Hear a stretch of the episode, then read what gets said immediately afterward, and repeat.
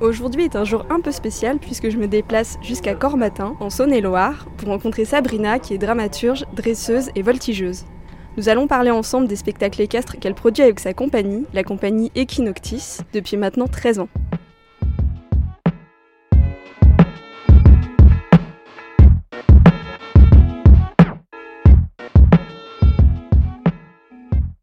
Salut Sabrina. Salut Lola. Merci beaucoup de m'accueillir chez toi. Bah, écoute, c'est un vrai plaisir. Je suis toujours contente quand il y a des gens qui passent dans notre petit paradis. Alors, pour commencer, j'aimerais qu'on parle euh, de ta passion avec les chevaux, à l'origine de, bien sûr, euh, tout, euh, tout, ton métier comme ça de spectacle équestre. Quel a été ton premier contact avec cet animal? Alors, en fait, dans la légende familiale, mais je ne sais pas si c'est vrai, on m'aurait mis sur un éléphant au cirque et en fait, à partir de ce moment-là, euh, j'ai voulu monter sur tous les animaux que je croisais. J'avais 3 ans, donc mes parents m'ont inscrit au poney. Et ça a été tout de suite un coup de foudre. Donc j'ai toujours euh, j'ai continué à monter à cheval euh, toute mon enfance. À partir de 10-11 ans, j'ai commencé à faire du débourrage parce que mes parents n'avaient pas beaucoup de thunes. Le débourrage, c'est quand tu commences à monter sur un cheval qui est, qui est sauvage, enfin qui n'est pas, qui n'est pas encore dressé. Et euh, ça m'a permis en fait euh, de pouvoir financer de cette manière ma passion et monter de plus en plus, et puis en concours, etc. Et voilà. Et euh, c'est vraiment de l'enfance, quoi. Alors, tu as suivi des études supérieures en sciences psychologiques et de l'éducation à l'ULB à Bruxelles. à la sortie de l'université, tu as pourtant un déclic et tu reviens à ta passion première qui est donc le cheval.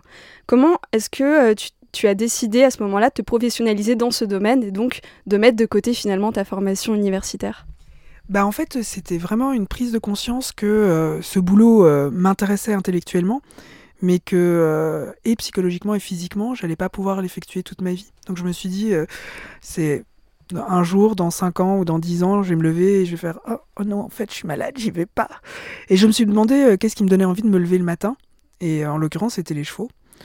Alors à ce moment-là, tu as entrepris de te former auprès de plusieurs personnes. Est-ce que tu peux me parler de ces formations, euh, de leur contenu et de ce qu'elles t'ont apporté concrètement?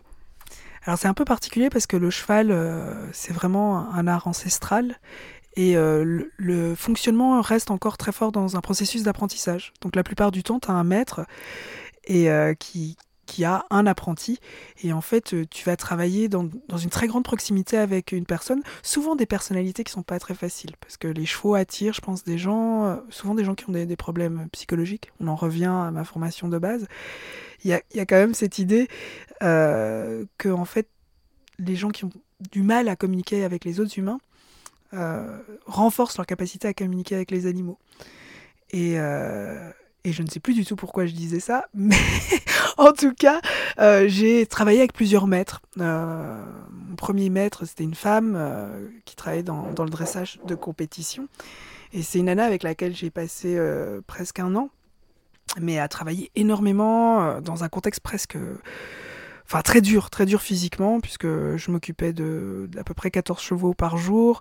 Euh, je commençais mes journées à 6 heures, je les finissais en été euh, parfois à 22 heures. Un, boulot assez physique, et puis avec un maître extrêmement exigeant. Mais la nana était, euh, enfin, elle s'appelle Anne Dittoren, elle est assez cohérente dans cette exigence parce que c'est quelqu'un qui est extrêmement exigeant avec elle-même. Et et en fait, elle n'arrive pas à garder de stagiaire. Moi, je suis restée, je suis la stagiaire qui est restée le plus longtemps chez elle.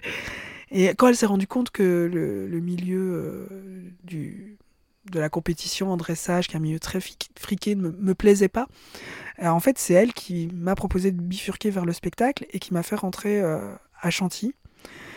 Et enfin, je l'en suis éternellement reconnaissante parce qu'elle s'est tirée une balle dans le pied, elle s'est privée de la seule stagiaire qui survivait à ses crises de colère. Et en même temps, elle a vraiment tout fait pour que moi je sois bien. Et puis après, bah, j'ai rencontré euh, Patrick Grus, qui est euh, de la famille Grus, donc euh, grande famille circassienne. Et lui, il m'a formé en voltige de cirque.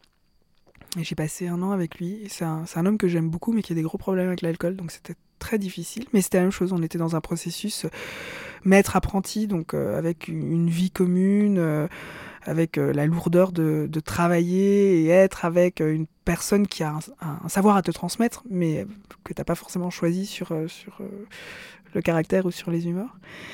Et ensuite, j'ai rencontré Patrick Valère, qui est lui un, dresseur de, génie qui, est un des rares boucheristes qui reste en France. Alors la théorie, enfin, les techniques de Boucher, Boucher c'était un écuyer début 19e qui, qui, a vraiment, qui est le dernier à avoir inventé des choses dans le dressage et qui est sans doute un des premiers aussi à s'être dit que le mieux c'était de passer un contrat avec l'animal et pas de le forcer.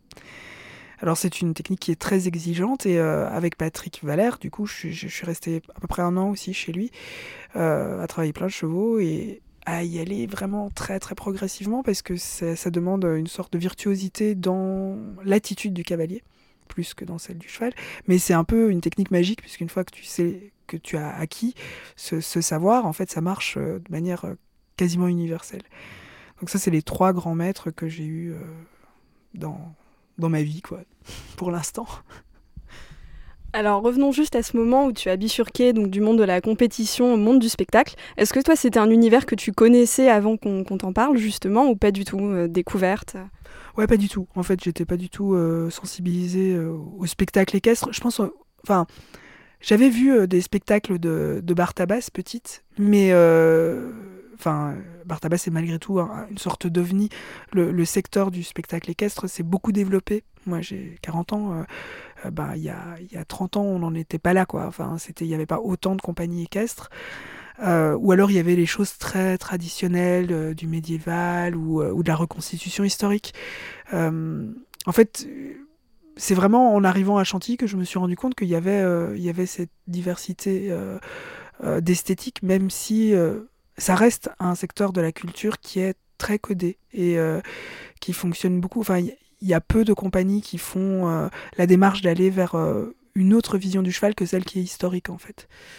Mais non, je connaissais pas du tout le spectacle équestre avant de, avant de commencer à en faire moi-même. Et ça a été quoi alors ta première expérience de spectacle équestre? Ben, J'ai travaillé à Chantilly au, musée vivant du cheval.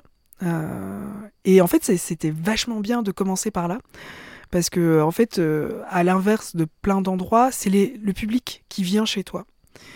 Et euh, ça a un impact sur ta manière d'être sur scène. C'est-à-dire que je ne suis pas une personne qui a le trac. Euh, parce que j'ai toujours. Enfin, j'ai commencé par un moment où le public avait fait le choix et venait vraiment te voir et rentrait un peu dans ta maison. c'est à l'inverse d'aller se présenter. Bah aujourd'hui, je fais de la rue, c'est complètement à l'inverse. là, tu vas au, pied des gens, leur montrer et leur dire écoutez-moi, j'ai un truc intéressant à dire. Et euh, c'était assez fascinant parce qu'à l'époque, euh, le musée vivant du cheval à Chantilly était tenu par une famille.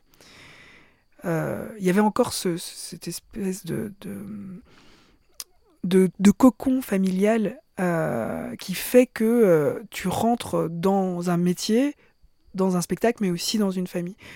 Et bah, ça m'a bien amusé pendant un an. Après, Enfin, voilà. Euh, eux, ils sont très forts sur un, secteur euh, plus du.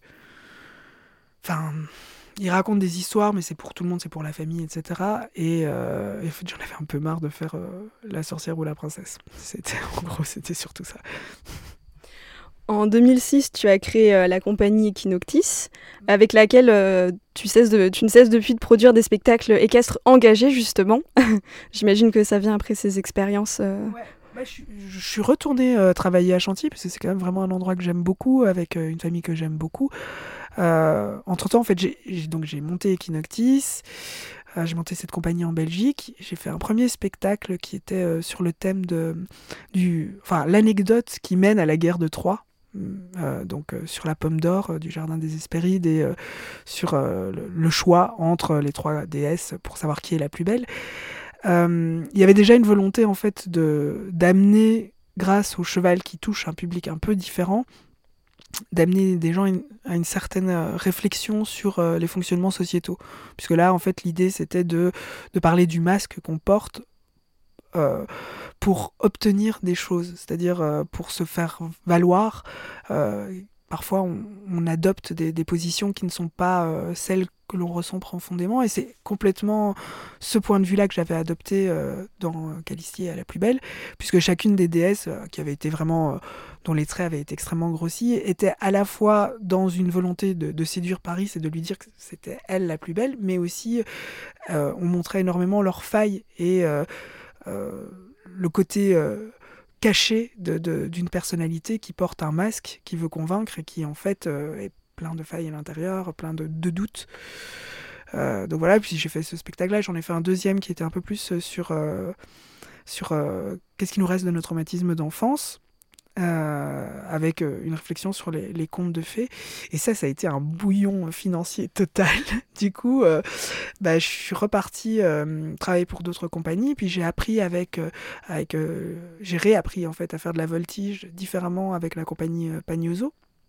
Et suite à ça, j'ai été engagée à nouveau à Chantilly, où je suis restée à nouveau un an. Et puis je suis repartie, voilà, à refaire des spectacles en Belgique et puis maintenant en France. Euh, si tu devais définir un peu le projet de la compagnie, qu'est-ce que tu dirais? Alors, j'ai trouvé une super phrase, et c'est celle que je mets tout le temps dans les dossiers, c'est l'idée que le cheval peut être la navette qui ravaude le tissu social. C'est vraiment, en fait, l'avantage d'utiliser en art un, médium comme le cheval, c'est que c'est euh, un animal totem qui, qui, transcende les origines euh, ethniques, socioculturelles. Je pense que toutes les petites filles partout dans le monde, sur toute la planète, ont une fascination pour euh, le cheval. Les petits garçons peut-être un peu moins. Donc euh, la compagnie s'appelle Equinoctis, mais elle a un deuxième nom, euh, la négresse à cheval. Est-ce que tu peux me parler de cette deuxième appellation? Alors, Equinoctis, ça vient de, de, de loin, parce que j'ai fait beaucoup de latin, j'ai fait du grec, et Equinoctis, c'est un jeu de mots en même temps sur le, l'équinoxe et le fait que le jour et la nuit aient la même importance et en, durée, et euh, equinoctis qui veut dire euh, les chevaux de la nuit. Euh, sauf qu'en fait, d'abord, plus personne ne parle latin, très peu de gens font des, études latinistes, donc personne ne comprend le nom. Et, puis avec le temps, en fait, euh, j'ai pris conscience aussi combien euh, être une femme noire, parce que là, on n'entend que ma voix, mais en fait, je suis une femme noire. Euh, être une femme noire à cheval, c'est déjà un acte politique. Et au départ, ça part d'une blague, c'est que quand j'ai commencé à travailler plus dans le circuit subventionné, donc avec le ministère de la Culture, quand j'appelais des programmateurs, je disais Je suis Sabrina, tu sais, la noire qui monte à cheval. Et quasiment systématiquement, les gens me répondaient mais Sabrina, tu n'es pas noire, parce que je suis métisse. Mais je trouvais ça très très euh, choquant et assez drôle, parce que si j'avais été blonde et que j'avais dit, mais c'est Sabrina, la blonde qui monte à cheval, personne ne m'aurait dit, Sabrina, tu n'es pas blonde. Et euh, j'ai pris conscience à quel point les mots étaient chargés, et si on veut arriver aussi à une sorte d'apaisement par rapport à ça, il faut que les, les, les, gens qui sont minorés euh, se réapproprient le vocabulaire. C'est-à-dire que le, vocabulaire de, nègre, euh, euh, comme aux États-Unis, euh, les Noirs disent negro entre eux, c'est très très malvenu qu'un blanc l'utilise. moi, ça me pose pas de problème. Je pense que le mot nègre n'est pas un vilain mot, c'est un mot étymologiquement qui veut dire noir. Le problème, c'est qu'il est lié à l'esclavage et à une histoire qui est un peu lourde si ce sont les Noirs eux-mêmes qui se réapproprient le vocabulaire, eh bien ça change un petit peu la donne. Et puis en fait, il y a un moment aussi où c'est pas euh, c'est pas une tare d'être noir c'est donc il euh, n'y a pas de problème. Parce qu'on a on a la même réflexion si je disais euh, c'est Sabrina la grosse qui monte à cheval les gens me diraient mais tu n'es pas grosse parce qu'il y a une grossophobie et que on peut pas se décrire simplement parce qu'on a enfin ça minorise en fait. Et ça ça fait partie des des, des clics sociétaux que j'ai envie de démonter. J'ai vraiment envie de de faire en sorte que les gens prennent conscience des raisons pour lesquelles ils utilisent un vocabulaire ou pourquoi ils font certaines choses parfois absurde. Tu disais que euh, une femme noire qui monte à cheval, c'est choquant. Euh, pourquoi? Pour quelle raison? Ben, le cheval est, euh, reste un animal qui est très bourgeois. très supérieur. En fait, l'iconographie liée au cheval, c'est plutôt le chevalier, c'est plutôt un homme blanc dominant. être donc cumuler les minorités, donc comme moi, quand tu es une femme noire, en plus je suis juive aussi, euh, et je suis belge, et euh, enfin ça fait beaucoup de... ça commence à ressembler à une blague, mais en fait non, ça ne l'est pas, et c'est ma réalité. Et euh, en fait, j'ai eu beaucoup de chance dans ma vie, en fait, de, de, faire de cette différence une, une, une force. Mais au départ, euh, c'est une difficulté euh, dans l'existence euh, quand t'es ni noir ni blanc, quand t'es une fille mais que t'es un peu trop. moi, on m'a toujours dit que j'étais un garçon manqué. quand, enfin, quand t'es toujours à mi-chemin, j'écris. je suis à la fois une intellectuelle, mais je suis quelqu'un qui travaille avec son corps. Tout ça, en fait, te force à sortir des cases. Or, notre société aime bien les cases, aime bien les gens qui rentrent bien dans les cases. Euh, et très rapidement, en fait, j'en ai fait une force parce que j'avais pas le choix. Je pouvais pas changer ni de couleur ni de sexe. donc, enfin, j'aurais pu changer de sexe, c'est vrai, mais enfin, ça m'est jamais venu à l'idée. et c'est vraiment ce qui a aussi ce qui me donne en fait envie d'aller rencontrer les gens et de leur dire écoutez, faites de votre différence une richesse. C'est une société dans laquelle on serait tous des clones serait vraiment désespérante, je pense. Alors aujourd'hui, concrètement, comment se passe la vie de la compagnie euh, Combien vous avez de chevaux Combien de membres actifs? Alors c'est un peu particulier, euh, on a 14 chevaux. Euh, nous, on vit dans une forme de décroissance, donc on habite en camion aménagé, sur un terrain sur lequel il n'y a pas d'électricité. On a un peu d'électricité grâce à des panneaux solaires. Et nos chevaux vivent aussi dans une forme d'autonomie, donc en semi-liberté. En fait, on loue 43 hectares à un, agriculteur et euh, les chevaux sont autonomes. Donc ils mangent toute l'année de l'herbe, ils rentrent pas l'hiver, ils viennent juste sous notre grand chapiteau pour travailler. J'avoue, j'ai quand même vraiment du confort puisque j'ai un toit pour quand il pleut. Euh, et euh, en fait, on a euh, des chevaux dont l'âge va de 1 an à 25 ans. donc j'ai toujours mon premier cheval. Et tous ces animaux travaillent. Alors, euh, je pense que j'utilise le vocable de travail. Je pense que eux ne se considèrent pas comme des travailleurs parce qu'ils aiment vraiment beaucoup venir sous le chapiteau. C'est un moment euh, d'échange entre nous. Parce que d'abord, je passe énormément de temps à les brosser, à leur faire des papouilles et des massages. Et, euh, comme ils sont très nombreux, en fait, ils travaillent pas tous les jours. Les poulains, en fait, il y en a 8 qui sont nés à la maison. ben, les poulains ont toujours vu leurs parents travailler et il y a vraiment cette forme de volonté de, montrer qu'eux aussi ils apprennent, ils savent faire des choses. Ce sont des animaux qui apprennent énormément par, euh, imitation. Donc comment ça se passe? Ben, En fait, on fait, on n'a pas beaucoup de routine. c'est un peu le bordel chez nous. Euh, j'habite euh, avec Nicolas qui est un, musicien et un ingénieur du son et un créateur musical, compositeur. Et donc en fait on bricole. le prochain spectacle on le fait ensemble en fait, quand on organise un spectacle, il y a plein de choses à faire. Donc, on fait les dossiers ensemble, on écrit ensemble, on crée la musique, on s'occupe des chevaux. Les chevaux travaillent pas forcément tous les jours, euh, mais tout ça, ça prend beaucoup de temps et donc c'est un peu, euh, enfin, c'est comme viennent les jours. Puis en plus, on aime bien quand il y a des gens qui passent, donc on a souvent des copains qui sont là. On rencontre plein de gens. C'est un peu difficile de donner une journée type, mais en tout cas, il y a toutes ces activités euh, mélangées, quoi. Alors donc tu disais, les chevaux n'ont pas l'impression de travailler concrètement, vous travaillez quand même. En tout cas, euh, toi, tu, as, tu, produis un travail avec eux. Comment ça se passe exactement? Euh, en fait, le, ce qui est assez fascinant et ce qui est intéressant dans, dans, le dressage, même si le mot est, est, très fort en fait, dresser est un mot qui, qui aujourd'hui euh, a des connotations violentes. en fait, quand on travaille avec un, animal ou quand on interagit avec lui, il faut construire un code. L'idée, c'est vraiment de, de construire à deux euh, une langue commune. Parce qu'ils font la moitié du, chemin, en fait. euh, faut pas croire que ce sont les humains qui parlent cheval. Euh, l'histoire de l'homme qui murmurait à l'oreille des, chevaux, c'est un peu... c'est du bullshit. C'est, en fait, il y a autant de la part de la compréhension du, du cheval, de l'animal en général, que de l'humain à organiser la compréhension de, du fonctionnement et de ce qui a été compris et ce qui n'a pas été. donc, en fait, quand on dresse un cheval, quand on l'éduque, euh, il y a tout ce processus d'approximation. C'est-à-dire qu'on propose quelque chose et on voit si l'autre a compris. Donc euh, bah, le dressage, c'est vraiment le dressage, c'est un peu comme la danse classique du cheval, c'est quelque chose d'extrêmement codé, mais ça part quand même d'attitudes et de mouvements que le cheval fait naturellement. La grosse difficulté, c'est de dire c'est ce mouvement-là que je voudrais que tu fasses à cet endroit-là. Donc pour le dressage, qui est quand même un, art plurimillénaire, euh, il y a, enfin, il y a un, code qui, est déjà, qui a été organisé et qui marche assez bien, euh, avec tout un fonctionnement de la part du cavalier pour apprendre au cheval ce qu'on veut qu'il fasse.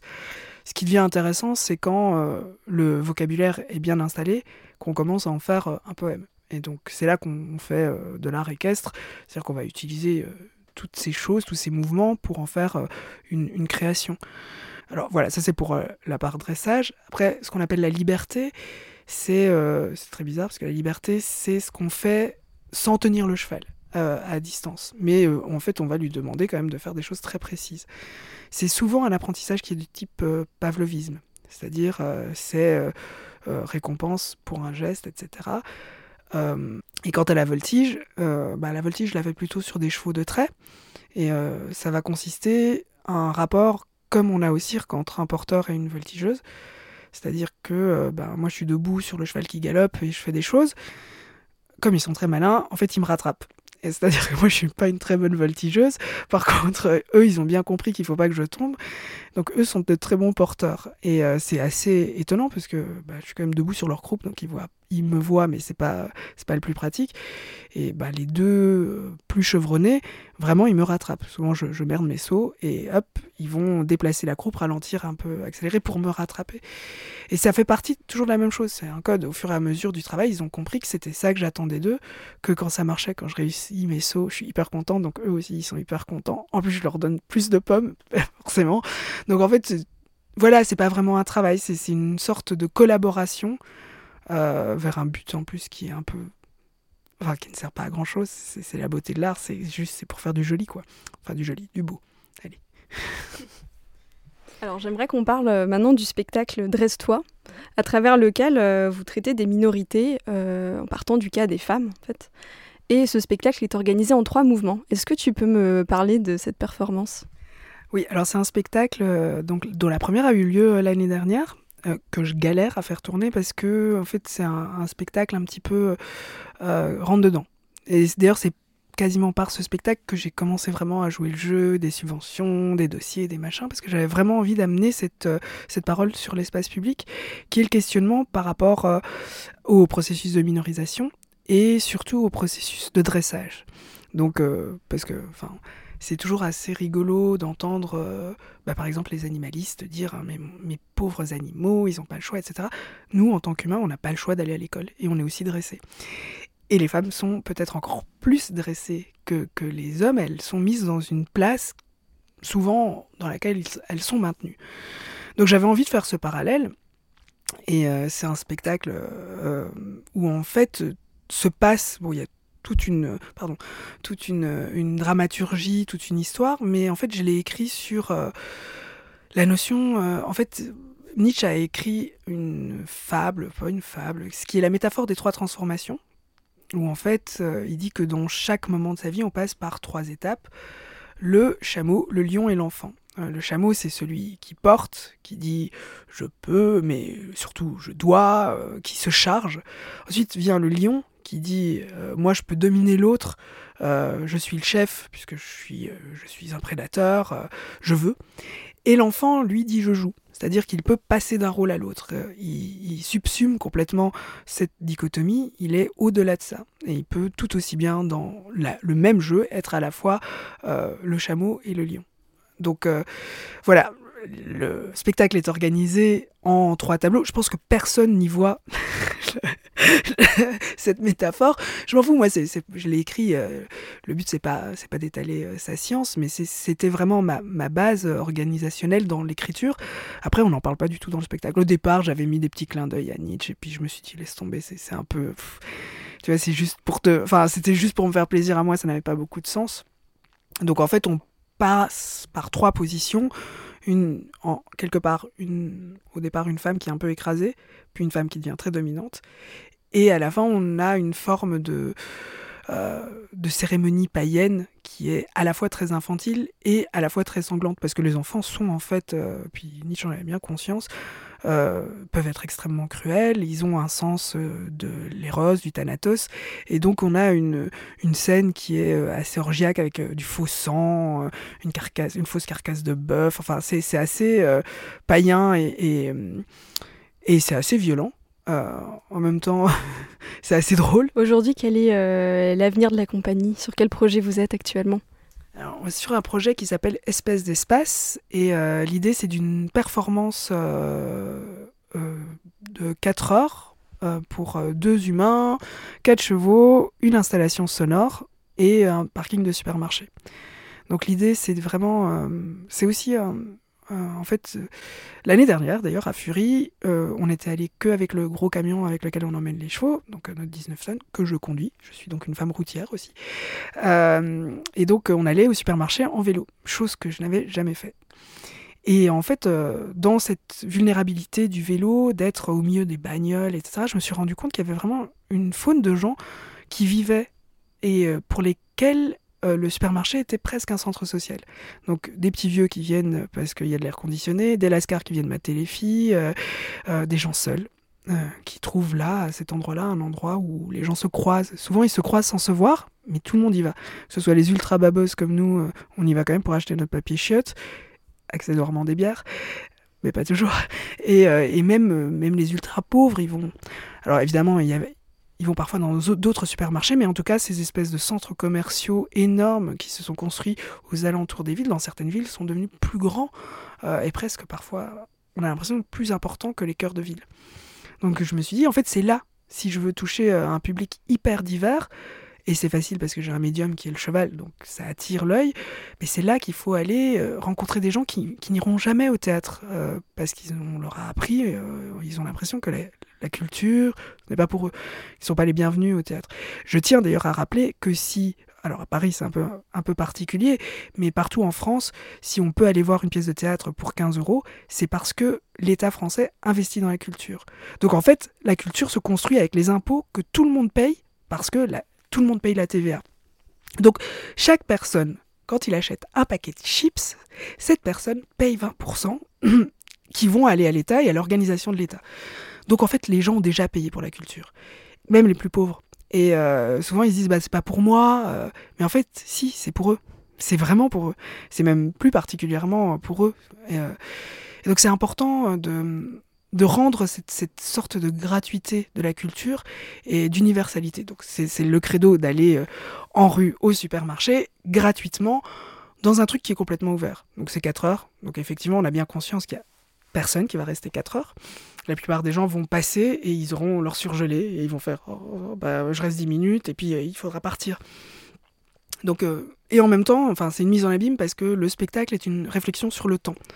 Sur le temps dans le sens bergsonien de, la chose, c'est-à-dire la différence entre le temps de l'horloge et euh, le temps émotionnel, le moment qu'on vit, euh, le très en vogue du être présent, mais euh, combien on perd du temps, on gagne du temps, et combien en fait le temps n'est que ce qu'on se donne en fait. Donc voilà, c'est de ça dont parle le spectacle. Ah, on a 4 heures, parce qu'en fait, on va être vraiment dans une sorte de long processus d'ouverture où on travaille les chevaux. Nicolas, au niveau de la musique, en fait, crée une, sorte de dôme de son, de manière à ce que les gens, une fois qu'ils rentrent dans le périmètre, eh bien, ils soient ailleurs. Euh, donc on a une scénographie qui est plutôt une scénographie à ouïr. Euh, et on travaille beaucoup, enfin lui bricole des circuits électroniques. D'ailleurs, c'est ce qu'il est en train de faire dans le studio à côté. Et euh, on travaille beaucoup sur des notions euh, comme le délai ou euh, vraiment des utilisations en musique plutôt électronique, même s'il y a des, instruments, mais sur les réflexions du temps, parce que la musique aussi c'est du temps, particulièrement du temps bien rythmé, etc. Et puis on travaille aussi sur des modules de manière à ce que ce soit les chevaux qui fassent la musique. Donc, euh, en fait, les chevaux ont des capteurs sur euh, les jambes et euh, c'est eux qui génèrent la musique. Ce qui permet aussi de bien comprendre ce qu'est le dressage. Parce que le dressage, ce n'est finalement, au bout du, compte, c'est une danse, mais qui ne travaille que sur le tempo du cheval, sur le rythme. Donc euh, quand c'est lui qui le fait, ben voilà, on est vraiment dans, dans de la création et puis dans, dans l'idée aussi sortir l'artiste de sa place un peu particulière. On veut vraiment être perméable, ouvert, c'est-à-dire que les gens puissent venir nous poser des questions et on veut aussi euh, pouvoir donner quelque chose aux gens. Dans ce temple de la consommation qu'est le supermarché, euh, l'idée c'est pas de, cracher sur la consommation, mais de reposer la question de ce qui est donné et de ce qui est vendu. Et donc on a eu euh, la bourse Beaumarchais, donc on va pouvoir éditer euh, des petits livres avec de la poésie et des dessins que les gens pourront prendre. et vraiment l'idée c'est, bah, si vous avez envie d'emmener un morceau de, ce truc, eh bien très bien, c'est le but, ce sera cadeau. Voilà. mais ce sera pour dans 2020, enfin dans un an quoi, 2020. 2020, donc affaire à suivre. C'est ça, ouais. En fait, la première, ce sera à Fury, de nouveau à Châlons-en-Champagne. Et euh, ouais, on est encore, pour l'instant, on est encore dans l'écriture, euh, on fait des résidences, on cherche. Euh, voilà, c'est pas, on n'a pas fini le boulot encore. Et donc, on peut suivre votre projet sur le site internet, j'imagine, et sur votre page Facebook Ouais, alors la, la, page, la page Facebook et le site internet, j'avoue, pour l'instant, c'est moi qui m'en occupe parce qu'on s'occupe de tout.